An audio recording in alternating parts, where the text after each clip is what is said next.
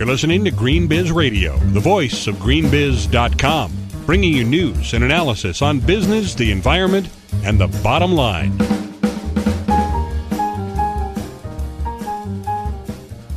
This is Marc Gunther. I'm at the GE Global Research Center in Niskayuna, New York. That's near Albany, and I'm joined by Kevin Skillern. Kevin is Managing Director of Venture Capital for GE Energy Financial Services. That's a unit of GE Capital. Uh, he oversees GE's venture capital portfolio in clean tech companies. Uh, Kevin, tell me, uh, just as we get started, why is GE in the venture capital business?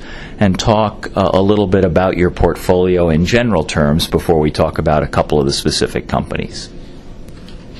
We started in the venture capital activity about four years ago in the middle to late 2005. Uh, and really, the, the motivation at first was greed.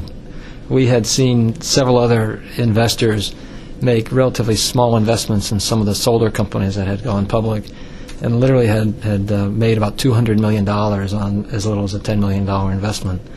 And so the leadership of our business looked at that and said, well, why can't we do that? Uh, and so it really was, was, was a greed factor to start with and saying, how can we make more money for, for GE? Uh, we, we spent a bunch of time looking at opportunities. We're a little bit concerned about the market fundamentals, and, and that was a period when ethanol companies were very uh, hyped up, and we were concerned that there was a lot of hype and not a lot of substance there, and so we were started conservatively. Uh, we, we, we studied the market. We started looking at specific companies to invest in. We had the very good fortune of the first investment that we had made, which really was the first new venture capital investment by GE, and four years at that point was in a company called A123 Systems uh, that, that recently went public.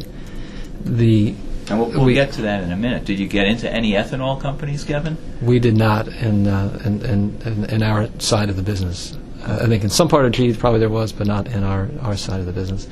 Uh, we so if we started with the, the financial motivation, we we really realized and we put a, a po- set of policies in place that allowed us to succeed uh, as a as an investor, but also as a partner with the companies that we invested in.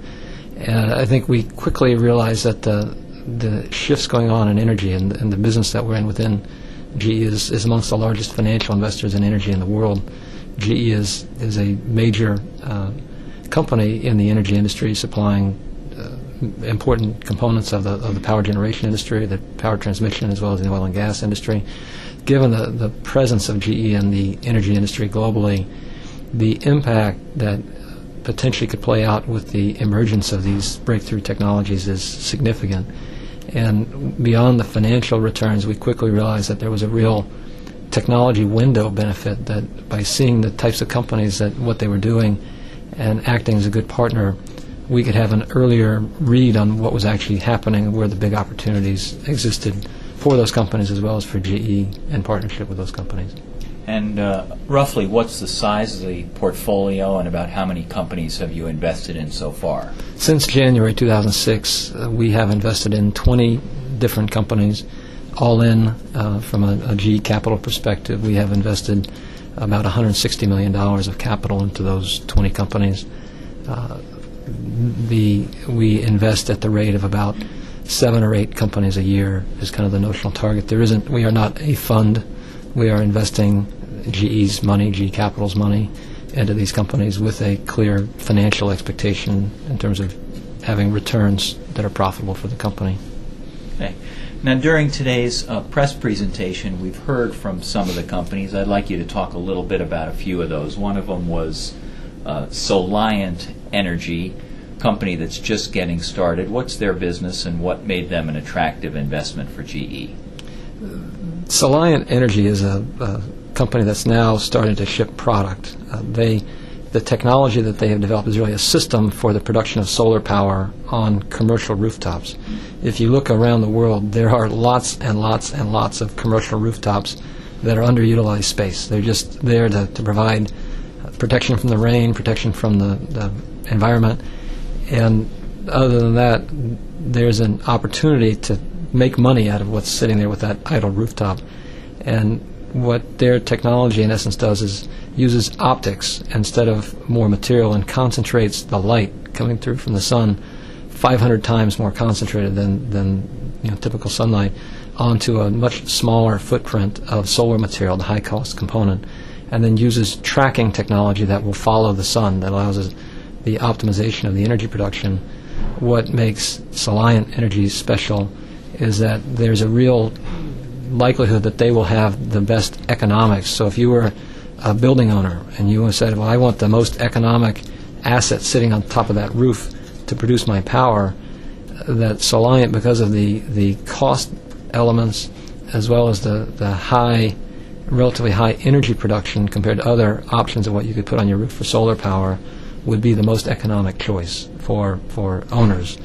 Um, the, what's interesting about that as well where the opportunity is best, so where the sunlight is best. And, and, and solar power also depends on humidity. So in Florida, for example, the dispersion of the rays because of the, the moisture that's in the air makes solar power less hmm. effective than you might have in Arizona or California where the, the air is drier. So in places where the, the insolation, the amount of sunlight reaching the rooftop is greatest, in places like Spain and Arizona and, and California, the when you're producing that power also happens to be at the peak rates that the utilities are charging you. And this uh, is something that you know, in the next several years could be a highly economic purchase for uh, customers in that very target but still substantial market. Um, another company we heard from was Southwest Wind Power. Those are small scale wind turbines. GE is a big player, I think number one in the U.S. in large scale wind turbines. Why would you invest in a small scale wind turbine company? GE is the, the number one wind turbine manufacturer in the U.S., about 45 50% market share, depending on, on the time frame.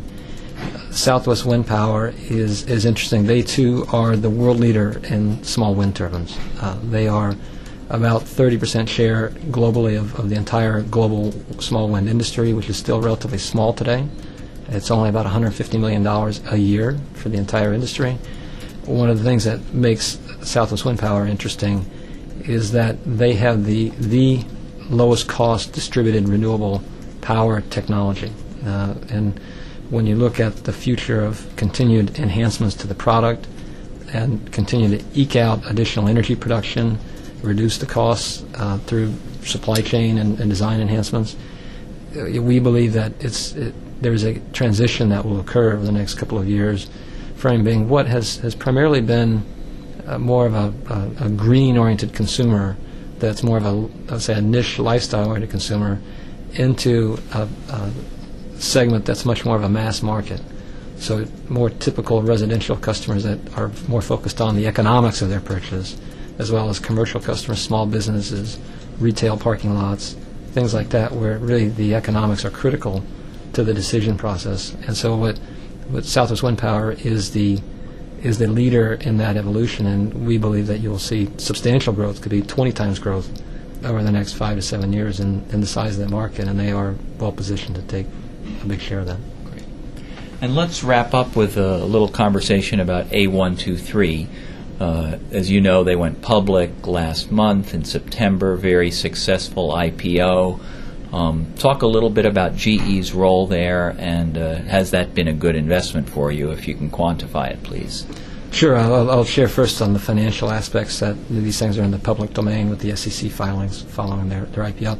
We have invested about $69 million in A123 over six different rounds of financing that have occurred since January 2006. Uh, we are the largest shareholder in A123 and have, with the recent trading prices, obviously, you know, we, with that investment, we own 8.2 million shares at an average cost basis of about $8 a share. Uh, so with the recent IPO, we are obviously extremely pleased with the outcome and their ability to raise uh, a, substantial amount of capital, which will help fund the capacity expansions that they need we, we look at the future of transportation, and in this country, uh, the uh, economics of electrifying vehicles, and it doesn't have to be a, a full electric vehicle, it be a plug-in vehicle, it would be hybridization of the vehicles, that those economics are attractive potentially at $40 oil. It depends on capacity expansions and cost reductions with capacity expansions and with the tax regime that we have today. When you look internationally, like in Europe where the taxes are so much higher, know, we believe that you could see electrification of, of the vehicles work at $10 oil. Uh, and so when, when you look at the, the relative economics of electrifying our transportation industry, they're extremely compelling.